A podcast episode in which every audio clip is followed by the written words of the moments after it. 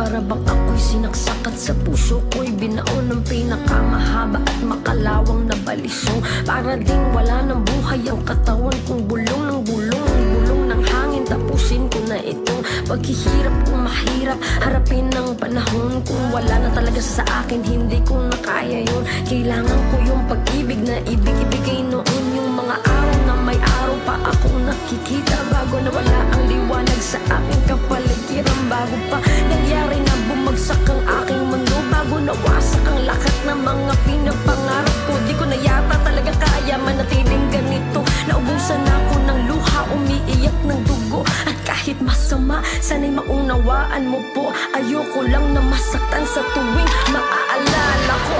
Nung ako ay masaya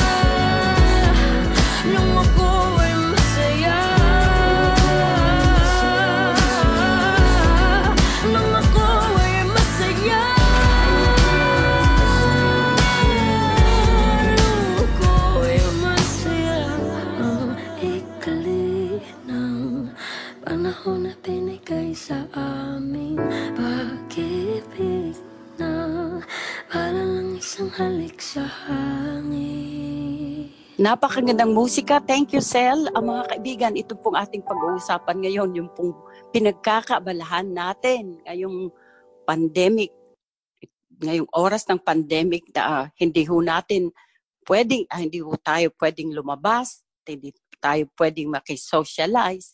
Kanya nga, Viol, anong pinagkakabalahan mo? Ay nako, tumataba, Rose. At ako ay luto ng luto. Ngayon, hindi na ako nagluluto kasi eh, kain kami ng kain. Tumataba si Uncle Albert. Ano, 10 pounds na? Ah, hindi naman. Pero hindi, hindi na, that's not true. Hindi nagluluto ako ng kung ano. Kasi ano eh, nanonood ako ng YouTube. Maya-maya may Aha. ma, ma- madali lang siyang iluto. Sabi ko, luto ko nga yan.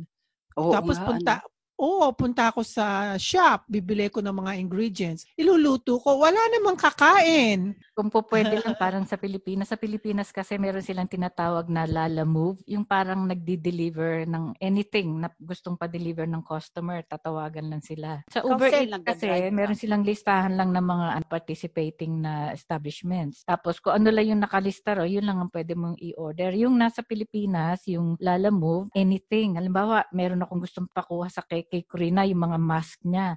Ayoko lumabas tatawagan ko yon tapos papad- sasabihin ko yung kung saan ipipick up yan, saan dadalhin. Tapos babayaran ko sila through the internet. Oo. Maganda yan. Ano? Alam mo, Sel, yung niluluto ko, naghahanap ako ng kakain. So, Andito yung mga kainin mo. yun? Ha? Eh yung kasi mga madami eh. Andito, kaya lang hindi, mat, hindi rin pwedeng lumabas. Nung isang araw, Oo. nagluto ako ng pansit canton. Eh, ang dami. Isang wok. Makakain ba namin dalawa ni Albert yun? Di hindi. O di tinawagan ko yung friend ko. Sabi ko, magkita tayo dun sa Patwalanga. Magdadala ako ng pagkain. Doon kayo, doon, kasama yung mga bata. Kasi ma- mayroon naman kaming social distancing eh. Nagla, yung mga bata, nag i-scooter sila. Kami naman, nagkukwentuhan, magkalayo, kumakain. Yun. Tapos pinapadala ko yung tira. Uwi mo na yan kasi walang kakain. Hindi pa pwedeng i-frozen yon Ay, hindi masarap i-frozen yung pansit. Ang gagawin ko mamaya, gagawa ako ng atsara. Papaya Pickle. atsara. Oo, pickle. At saka alam mo ba yung yung bami na yung pickled carrots at saka yung labanos at saka yung ano yung ginalalagay sa bun ng Vietnamese. Yung gumawa ako noon. Kasi gagawa ka noon, lalagay mo sa Vietnamese bread. Tapos kung meron kang ham o natira kang chicken o something. Tapos lagyan mo nung carrots na pinicled at saka yung labanos na pinicled. Tapos maglalagay ka ng spring onions, cucumber, onions, at cilantro.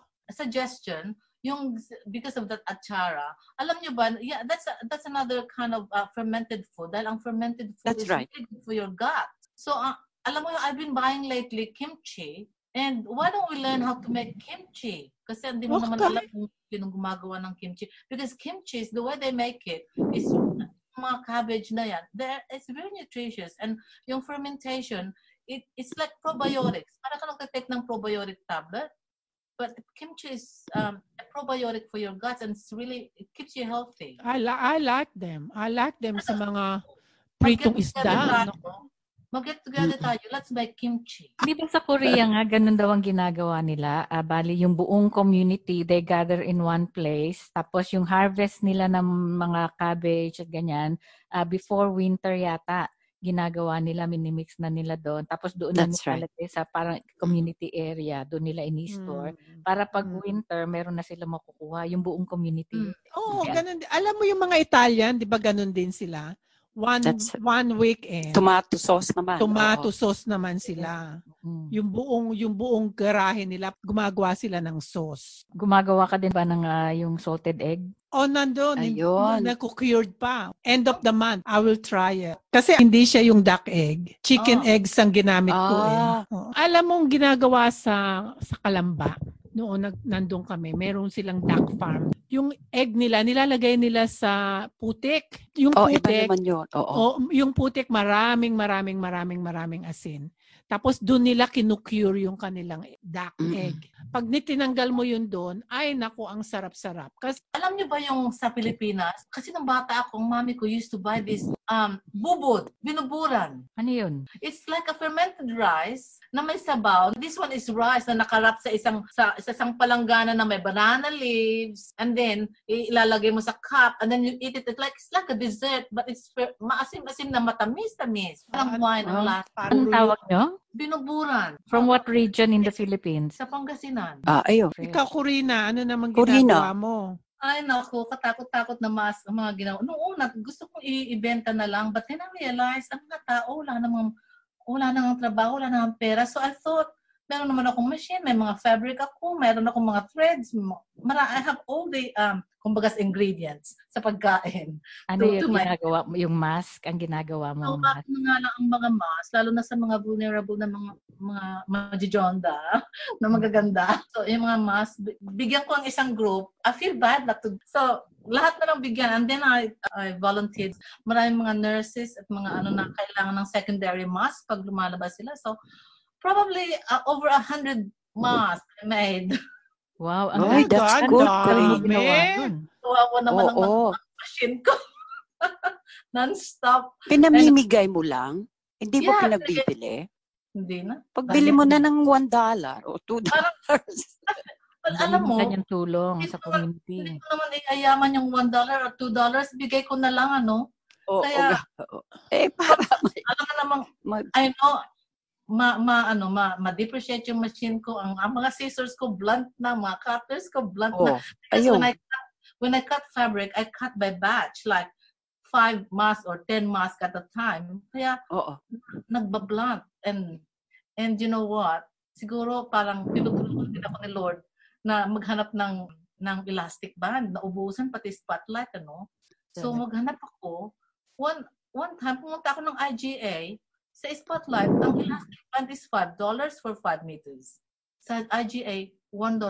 I was surprised. So Ba? lahat pumunta ako ng apat na IGA, binili ko lang yung mga Yung plastic. Kaya, and then, napagod na akong, natapos ko na yung mga masa, no? So, ang ginawa ko naman ngayon, gumawa ako ng, alam mo ba kung may, meron kang leather seat? Malapig pag winter, pag inupuan mo, di ba? Manood kami Oo. ni Bernard ng Netflix. Oo, malamig. Malamig sa puwet. so, Oo. pati sa, so, gumawa ako ng ano, mga cushion cover para sa settee, sa sofa, para pag umupo ka, it's warm. Di Oo, ba? seat cover, yep. Yeah, mga seat It's a good cover. idea ko rin. seat covers. And then, alam mo yung lalagyan ng ating mga mga bed sheets. Gumawa ako ng mga bags to bag all my um, bed sheets and linens. Para, di ba kung nag, yung, yung bed sheets mo na kukunin mo nasa bottom of the, um, of the, you know, sa shelf. Mm. Pag, pag hugutin mo, magulo na lahat yung nasa ibabaw. So ito lahat. That's a good idea, Corina. Iba. Oo Oo. nga, oo nga. Yung oo. ganyan, pwede mo na ibenta yan, mag-online trading. That's what I said. Oo, yan na nga lang ibenta mo, Corinne. Quilt organizer or quilt Yeah. o bedsheet organizer. Parang Oo. ganon. And then yung fabric pa is breathable para hindi malungo ba, ma, ma, feel, like smells like moldy yung yung blanket mo. Ano, Pwede din yung yung punda ng unan, doon mo ilagay lahat. Oo, oo. Ta- Yung totoo. bedsheet mo, yung ah, top oo, ah, sheet, tama. sa quilt. Oo. Pero kailangan lagyan mo ng tali kasi kung minsan yung, yung pillow is yung pillowcase open, di ba? Di ba merong ano yon yung parang doon mo ipasok? Fold. May fold eh.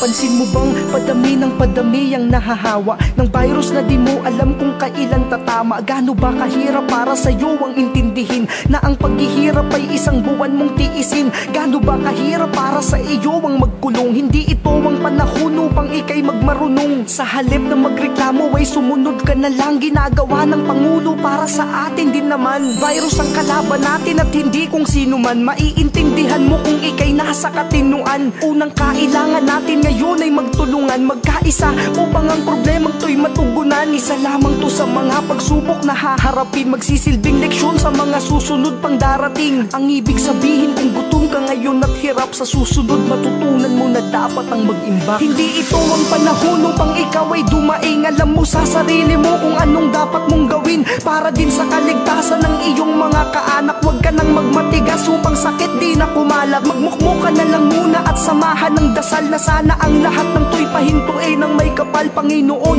Sana po kami ay inyong basbasan Gabayan upang pagsubok na to'y malampasan. Huwag na nating hintayin dumami pa ang mahawaan. Sa gantong sitwasyon dapat pasensya mo'y habaan. Isipin mo na habang naiinip ka maglagi Sa tahanan yung iba na may sabik ng umuwi. Sila yung mga doktor na dama ang takot at kaba Na kung sa pamilya sila'y makakauwi pa ba? Maswerte ka dahil ngayon gutom lang ang iyong kalaban. Habang sila nakikipaglaro kay kamatayan Huwag na nating hintayin matulad tayo sa Italia. Na ang paghawak sa sitwasyon di na nila makaya. Subukan mo naman ngayong maging disiplinado. Ang paglabas-masok ng bahay masyadong delikado. Paano kung sa paglabas mo di mo na malayan? Na ikaw na pala ang sunod na nahawaan. Paano kung mahawa din ng iyong mga anak? Tsaka mo lamang ba pagsisisihan ng lahat? Hindi ito ang panahon upang ikaw ay dumaing. Alam mo sa sarili mo kung anong dapat mong gawin Para din sa kaligtasan ng iyong mga kaanak. Huwag ka nang magmatigas upang sakit di na kumalag Magmukmo ka na lang muna at samahan ng dasal Na sana ang lahat ng to'y pahintuin ng may kapal Panginoon. Sana po kami ay inyong basbasan Gabayan upang pagsubok na to'y malampasan. Hindi ito ang panahon upang ikaw ay dumaing. Alam mo sa sarili mo kung anong dapat mong gawin Para din sa kaligtasan ng iyong mga kaanak. Huwag ka nang magmatigas upang sakit di na kumalag Magmukmo ka na lang muna at samahan ng dasal Na sana ang lahat ng to'y pahintuin ng may kapal Panginoon. Sana po kami ay inyong basbasan Gabayan upang pagsubok na to'y malampasan. Huwag na nating hintayin matulad tayo sa Italia Na ang paghawak sa sitwasyon di na nila makaya Subukan mo naman ngayong maging disiplinado Ang paglabas-masok ng bahay masyadong delikado. Paano kung sa paglabas mo di mo na malayan Na ikaw na pala ang sunod na nahawaan. Paano kung mahawa din ang iyong mga anak? Tsaka mo lamang ba pagsisisihan ng lahat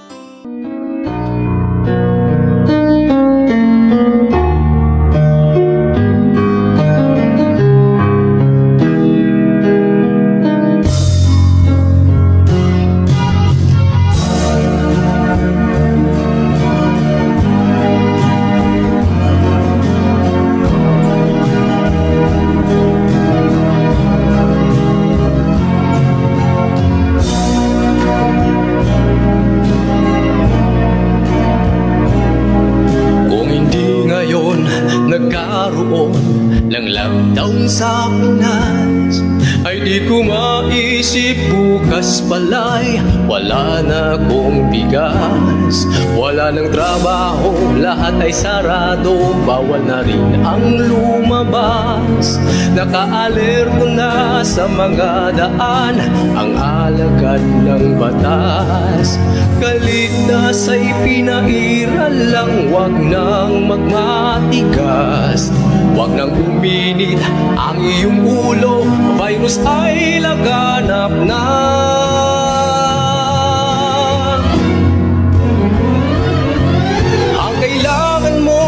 mo ay mag-stay sa loob At huwag na munang lumabas.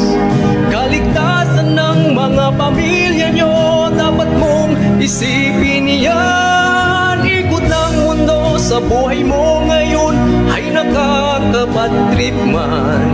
Magtiwala ka at ating ipagdasal.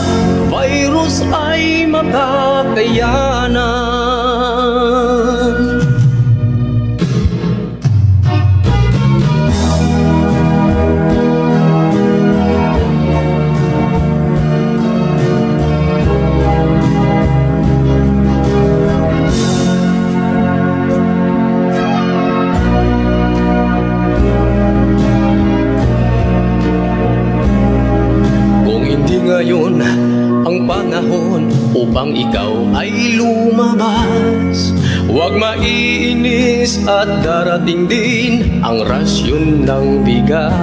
bigas Huwag mawawalan ng pag-asa, ikaw ay di nag-iisa. Ang importante ay buo tayo sa hirap at saya. Kaligtas ay pinairal lang Huwag nang magmatigas. Huwag nang uminit ang iyong ulo Virus ay laganap na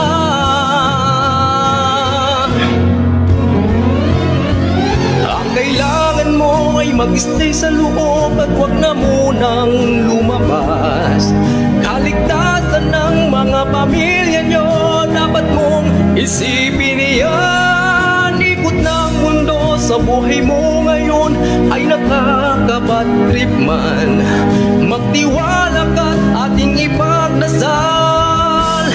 Virus ay makakayanan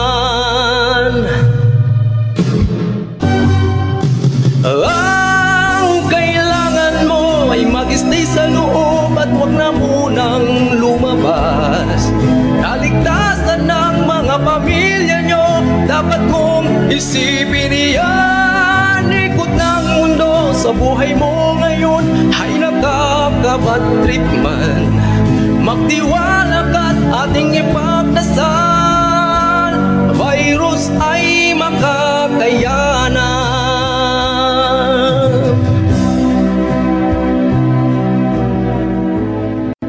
Si Kasi B, mahilig sa pagluluto, kaya yun ang kanyang napag-kakaabalahan sa bahay. Si Corina, mahilig manahe. Ano tawag doon? Naiimbento niya. Idea, oo. Oo. Very useful ha. At saka siyempre yung mga mask siyempre na dinonate niya sa community. Ah, Oo. very useful at ah, helpful. Binigyan yata ni Corina yung mga nurses at saka yung ating Matatanda, oo. eh, si Miss Rose. Anong pinagkakaabalahan ni Miss Rose? Garden. Garden ka naman. Garden. ng lupa. Kumusta yung asyenda ngayon? Oo, marami akong tanim na vegetables. So I I planted bok choy, meron ako celery, Aba. lettuce. Paano mo ini-start from seeds? a panet. I buy a panet from uh, oo, yung gardening shop. Then, Oo. yun lang. Pero kung mo, ano ako, I, I put some, the premium soil, you have to select a good one. Ang dali, ang bilis tumubo. I selected one, one area, kahit na maliit lang, doon ko nilagay. So I just put them in and space them out. At saka, meron ng mga, ano ba to, yung mga leaves. And then yung nang ginagamit ko, yung leaves. Ayun. Pag maggulay ako, meron akong konting green. May tanong ako, Rose. Pag nagtanim ka ba, is once na-harvest mo na yung tanim mo, tanggalin mo lahat and then magtatanim ka ng bago? Depende. Kasi yung iba, they shoot up every time. So you can just pick the leaves. Huwag mo nang bungkalin lahat. Ang, ang akala ko dyan sa mga like, for example, celery, magtanim ka ng celery. Pag nabunot mo na, wala na. magpuputol ka lang dun sa tapos mag-shoot yun uli. Katulad nung bok choy yung pechay, kukunin mo lang yung outer leaves tapos mag-shoots yun uli. Oo, oo, Marami oo. ka doon maha-harvest. Oh, so hindi mo kailangan tanggalin ng lahat ng roots and then you plant Wag, another. wag. Oo, oo, oo. Oh. Nagtanim ako ng ginger, meron akong mint, meron akong basil, meron ako. Alam mo yung nag-YouTube ako, kinat ko lang pero may nakatayo siya na may yung mga may mga nodes. Yung may mga. That's nodes, right. Nodes. Mm-mm. Nakatayo ang node. Tapos about na, natatakpan ng soil. Mga 5 to 6 months pa yun maha-harvest. One year pa nga eh. Oo One nga. year. na- kasi alam mo ba yung ginger? It's Hmm. $45 a kilo. Oo, mahal. Oo. Grabe. Tapos yung isa pa That's yung right. ti Ate Viata ginagawa, ito yung kamote. Ah, Ah, ayan, kamote ako. meron ako ang ngayon kong kamote. Magtatanim ako ngayon kasi meron akong shoots. Nanonood ako ng YouTube kanina. Yung isang home grower. Pito yung kanyang container na malalaking paso. Ang dami niyang na-harvest na sweet potato. yung, pero yung Oo. procedure is the same kung whether it's potato, yung ordinaryong Potato, na potato o That's yung right. potato. General garden soil lang, oo. Kailangan malaking bucket. O, Sel, magpatugtog ka muna ng isang tugtugin.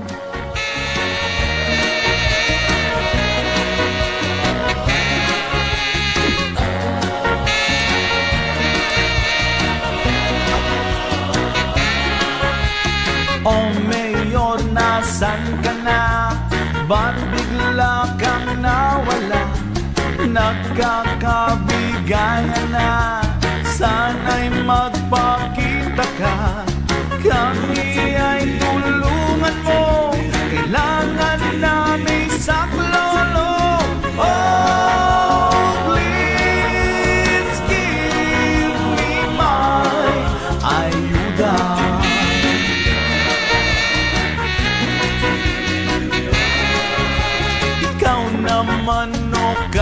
Relief namin ay nasaan Sana'y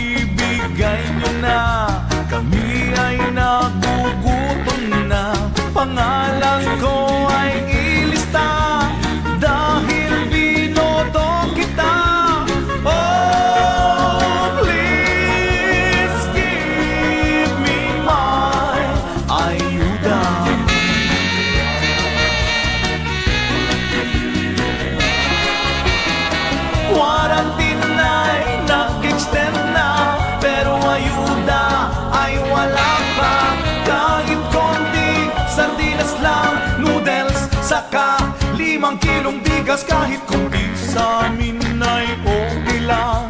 Basta't kami ay mabigyan Mahalagay na alala nyo Mga nasasakupan nyo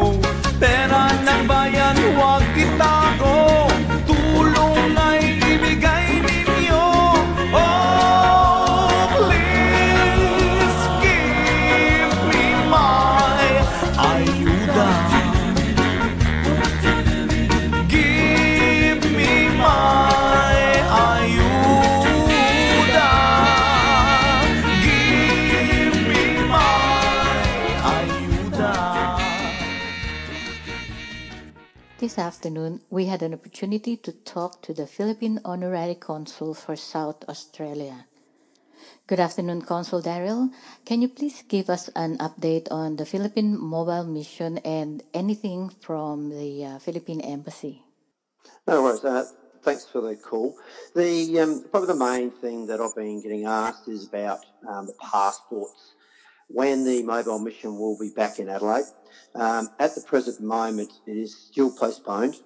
Um, the issue we've really got is that Canberra officials need to come to Adelaide, and with the state borders locked down at the present moment, there is not much chance of them coming here because they don't want to get locked away for 14 days here. And vice versa, they've got the same situation. If anybody wants to go to Sydney and Canberra to get their passports done or dual citizenships even done, um, they're in the same situation. They're actually very restricted on what they're doing at the present moment. And they, at, well, as I can see at the present moment, that nothing's going to change in the short term. So there's got to be a lot of patience in regard to everything. Um, this is affecting all the different types of things we do um, for the Filipino community. Um, in South Australia, what I will say though is that my door is still open. Um, I am still seeing um, Filipinos that need certain things done. Um, I can help with most things still. So uh, please don't hesitate um, if anybody needs to contact me on that. And I guess that will be true for Filipinos who are wanting to register as an absentee voter for the coming Philippine uh, presidential election. Yep, that would be done again with the mobile passport mission. So hopefully, uh, when that's all sorted, they'll be able to come in and do their vote, or at least register to vote um, when they come across here from Canberra. What would you advise uh, Filipinos who are wanting to go back to the Philippines in the midst of the current pandemic? I see a lot of queries on social media from students and uh, temporary visa holders on what they are allowed to do. Well, there's, there's lots of actual issues that can come up in regard to this. Um, it is very difficult for any Filipino to go back home at the present moment. That is the bottom line. If you were in Adelaide, it's even harder again. Um, there has been flights out of Melbourne, Sydney and Brisbane back to the Philippines for um, some visa holders, overseas workers, tourists, students and so on. Um, them flights have been very limited. At the present moment, they're doing about one a week back to the Philippines. And on that return flight, uh, there have been Australians and permanent residents back to Australia. But once again, as you can all appreciate, it would be extremely difficult in the Philippines, considering there's many islands, many airports, and many Australians scattered everywhere. But talking about solely in South Australia, the biggest issue is that the flights are leaving out of Sydney, Melbourne, and Brisbane, and we're in Adelaide. So to get a connecting flight to one of them cities is the biggest problem. There's very limited to limit very limited domestic flights to get to one of them capitals, and then you have to have a connecting flight that leaves basically straight away out of one of their capital cities to Manila. The problem we've got with that is that they, people cannot leave the airport. So you can't fly in one day from Adelaide to Melbourne, Sydney or Canberra and then go and wander around the city and then hop on a flight the next day. It has to be a continuous journey. And that is the biggest problem. My suggestion to most people that are here in Adelaide that are on visas and want to go home or they're considering about going home is to stay put if they can. Um, now that will mean obviously some consequences that will come out of that. Um, I would suggest if you are looking like you are going to overstay your visa requirements, you must contact um, Home Affairs. Do not intentionally overstay. Home Affairs understand the situations. They understand that people can't leave the state and the country very easily. You must contact them. And most of the time that is being done by issuing a new visa, not necessarily an extension, but a new visa. Um, there is some migration agents out there that can obviously help with some advice in regards to that if you're not um, into having long conversations with Home Affairs or may not understand the implications of your visa. But please make sure you don't overstay, that you make an effort to at least speak to somebody, get involved with um, Home Affairs. But my strong recommendation, if you can stay, I would probably stay at least until the borders are open state-wise. And then you've got at least some opportunities to get back to the Philippines. But you must also consider going back to the Philippines, depending on what type of situation you are, you will get put into a 14-day lockdown at the present moment in the Philippines.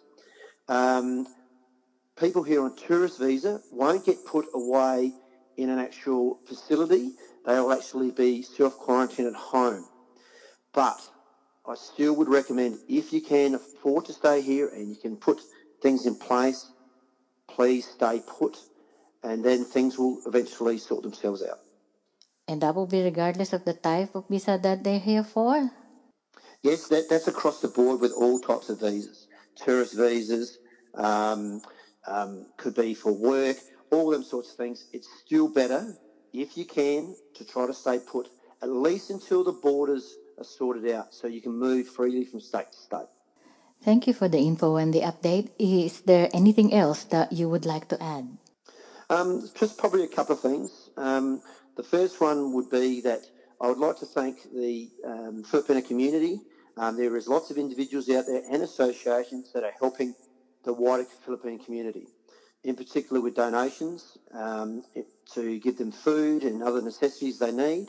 Um, I'm not going to go and name people that have been doing it. All I would say is there is many people out there trying to do their thing, in particular for um, international students and also the older community, Filipino community. So I'd just like to congratulate everybody that's been helping and please keep doing it. This is not going to fix itself overnight. So we need to keep helping as much as we can. I would also like to say for everybody, thank you for your patience. You must be patient. There's a lot of older Filipinos in the community at the present moment in South Australia and Australia wide, and we must look after them, um, and we must keep doing what we're doing, self-distancing, distancing, and looking after our, our community. Um, things will get back to normal soon. There's lots of good signs in regard to how many cases we've got left in South Australia and Australia. So just be patient. In the next month or two, I'm sure things will get some sort of normality will come back. Thank you for that, Consul Daryl. I guess we are lucky that we are here in Australia and that we are doing so well in containing the spread of the virus. I would say we are in a very good position that we are in here in, in South Australia and Australia. Unfortunately, some other countries haven't um, handled things so well. They've got lots of cases. Um, the Philippines is one of them countries that are getting by and working through things, and we hope that um, things over there will sort themselves out um, shortly, and even they can get back to some sort of normality. Yes, and unfortunately, the Philippines had to extend its enhanced community quarantine up to the 15th of May in certain parts of the country. Who knows what will happen next? Thank you once again, Consul Daryl. No worries at all.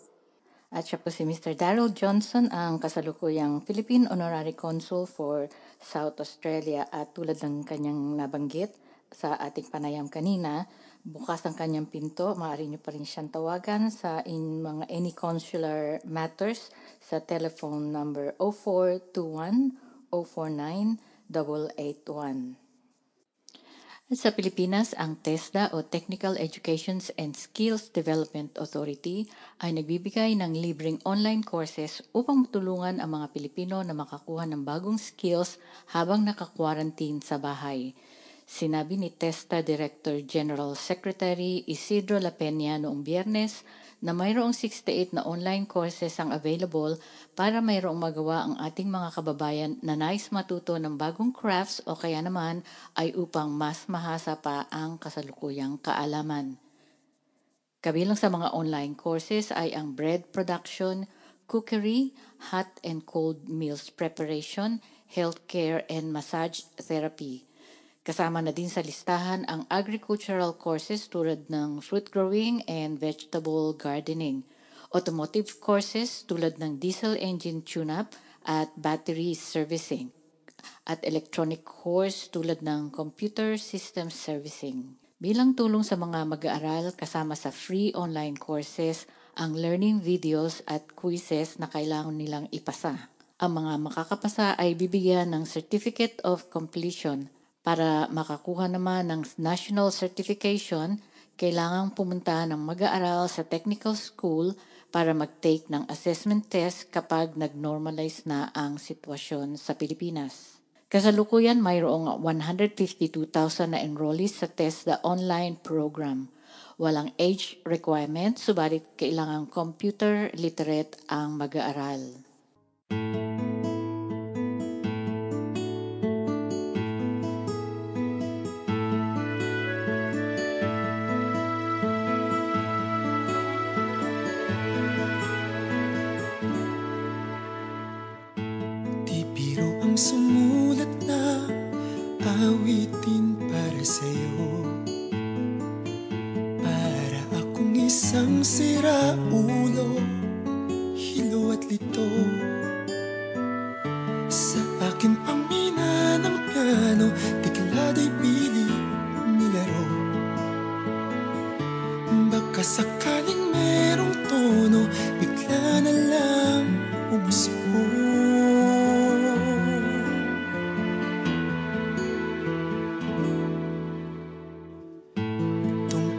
saan naman kayang awitin para sa'yo?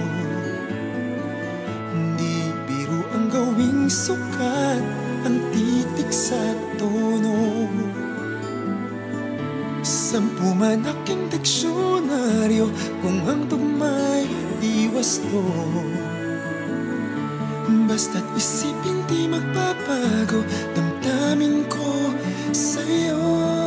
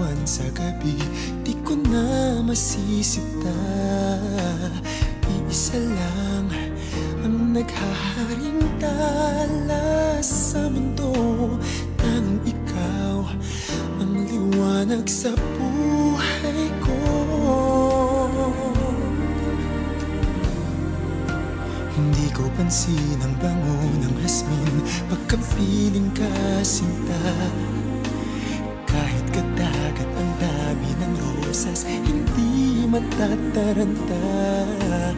Iisa lang ang nagtataglay ng halimuyak At ikaw nga tanging ikaw sinta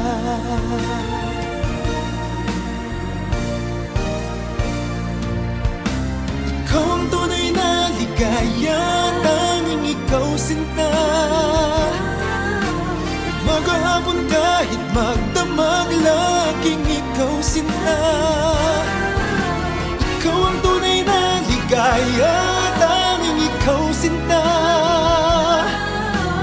Maghapon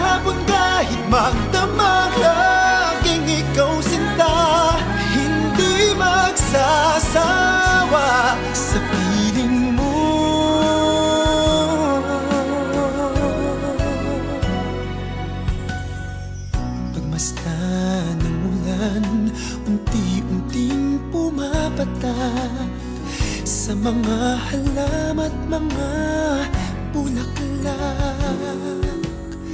Maaari bang minsan pa Pakan ka't maituyan pa Sa tubig at ulan lamang ang saksi?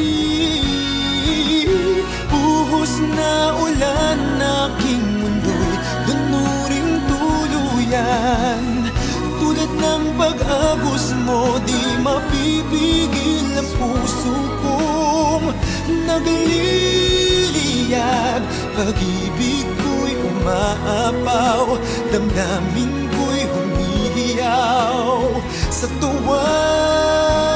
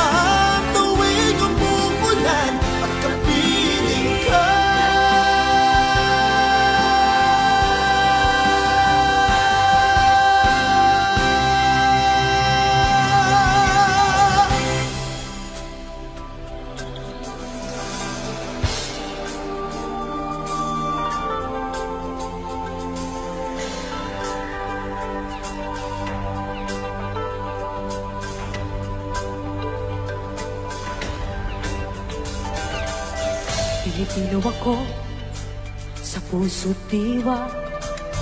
Ang buhay ko sa kapwa ay itataya. Pilipinas na ating bansa.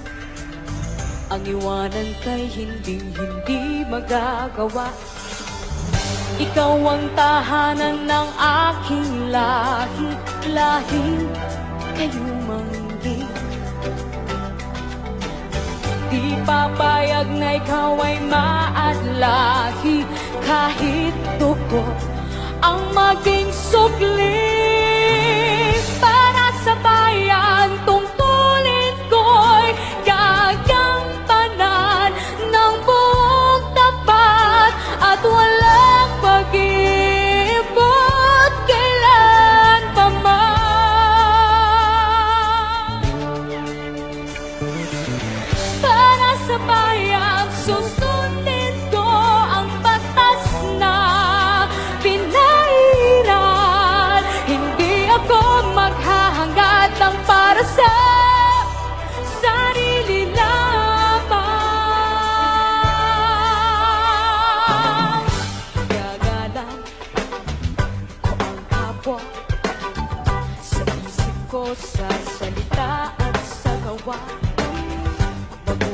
火。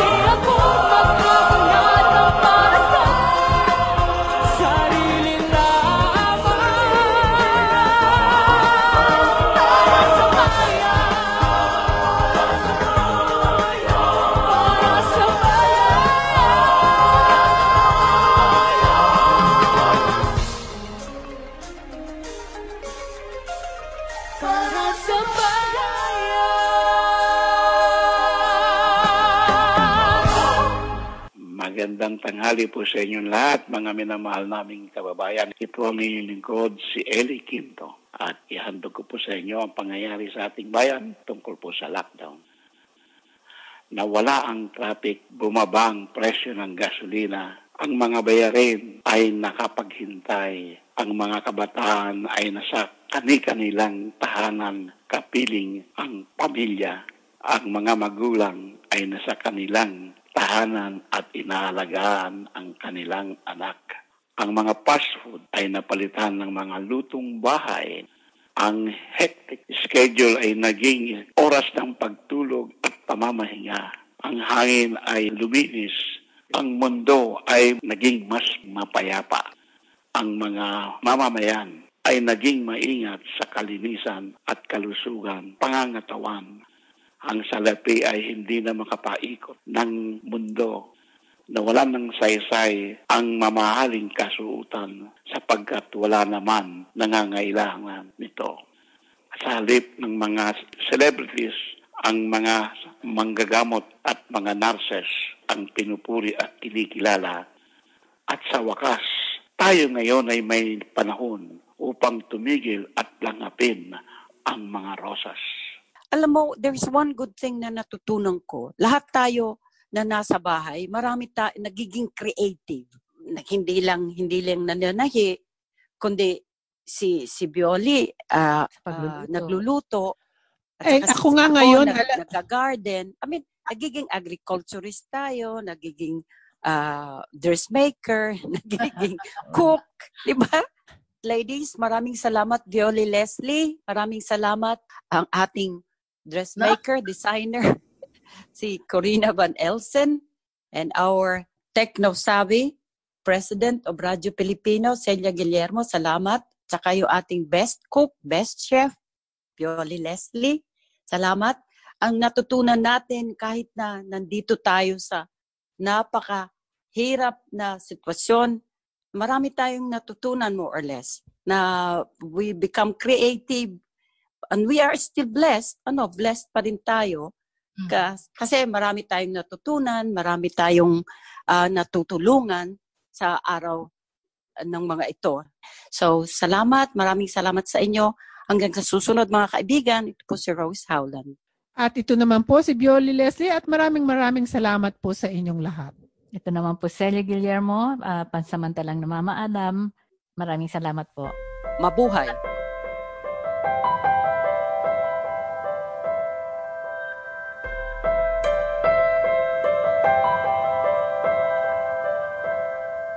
Ngayon